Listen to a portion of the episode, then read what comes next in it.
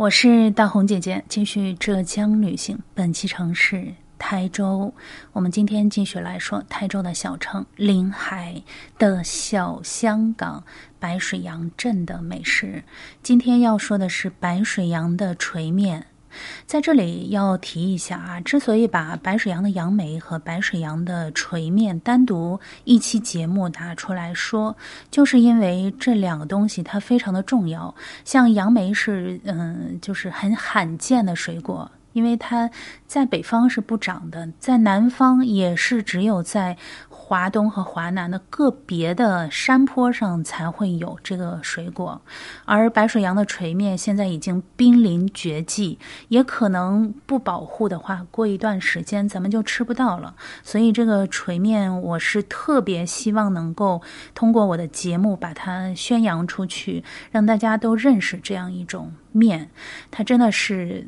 太困难了，做出来。我看到这个过程，我就觉得，哎呀，如果不保护这个，以后没有了这种面条不见了，好可惜。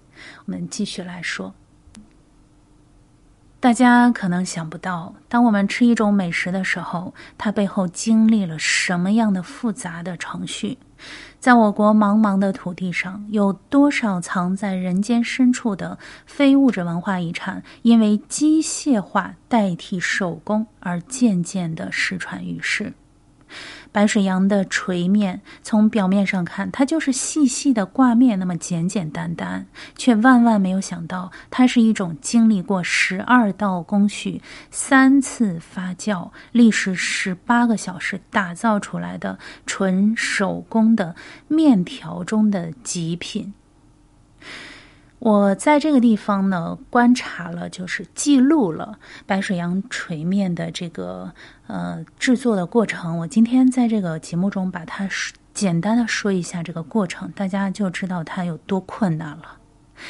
先是把和好的面切成粗块儿。接着呢，一个人把它搓成拇指粗细的那种条状，然后另外一个人把它盘进大大的盆里面，然后放在那里醒着，要至少醒一个小时左右。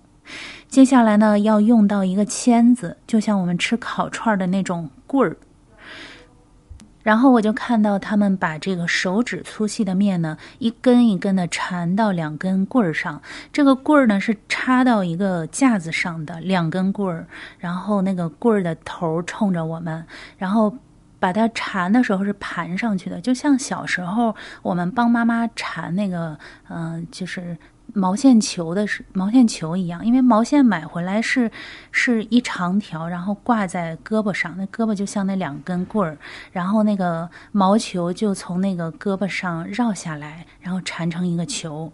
然后这个临海的嗯白水洋的锤面制作的过程正好是反着的，就是把它从那个盆里拎起来，然后像缠毛线球反着的动作一样，把它缠到棍儿上，八字形。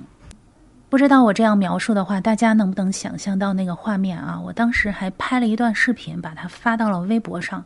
如果对这个实在很感兴趣，可以去微博上去翻一下我这个视频看一下，视频更直观。总之呢，就是在这个缠绕的过程中，这个面会变得更细，越来越细。我们把它称为两根棍儿的面食艺术。然后呢，挂在那里，接着醒着。再之后呢，一个半小时。之后，这个面就会变得像皮筋儿一样有弹性。然后这时候，通过人力把这两根棍儿有节奏的撑开，这个面条就会变长。面条不会断，它变长了。但是这不是最后一道工序。最后呢，把撑开的这个面条挂到一人多高的地方，让它自然的垂下。在这个过程中，面会越垂越长，越垂越长。十八个小时之后，面条会像针一样的细，然后变得坚硬。这时候拿起来是可以戳人的。我当时用戳了一下，还还挺坚硬的，而且它不脆也不会断，并且呢，呃，这个时候它就可以收起来，然后下锅了。这种面条做出来之后，如细如丝一般的细，白如玉，就是这个面就是普通的面，什么都没加，但是它像玉一样的白。可是万万没有想到呢，它只加了盐，连酵母都没有，因为它是自然发酵的。锤面发酵的过程纯粹是靠时间磨出来的，时间不足是不好吃的，手工不到位也是不好吃的。这种产自临海西北山区里的面条，一度在市面上形成供不应求的一个状态，就是因为它的制作太麻烦了，以至于跟不上卖。所以到了临海，如果你能够吃到正宗的锤面，那就真的是有福气了。我们当时是参观的这一个家庭的的作坊啊，就是这家人都是做锤面的，即便是这样，一天的产量也非常的少。成品的面条味道非常的绵软，深受老人和孩子的喜欢。孕妇如果天天都吃这个面条的话，你生出来的孩子一定白如玉啊。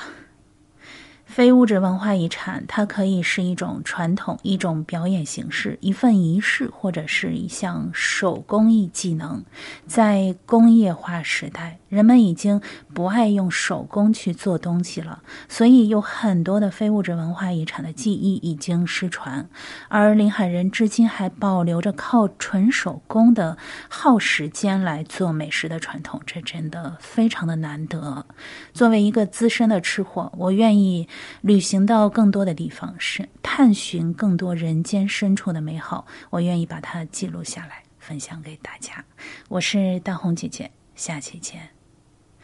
本期节目的图片和文字可以在我的同名微博查看，搜索“黑奏红”，奏是欠揍的揍。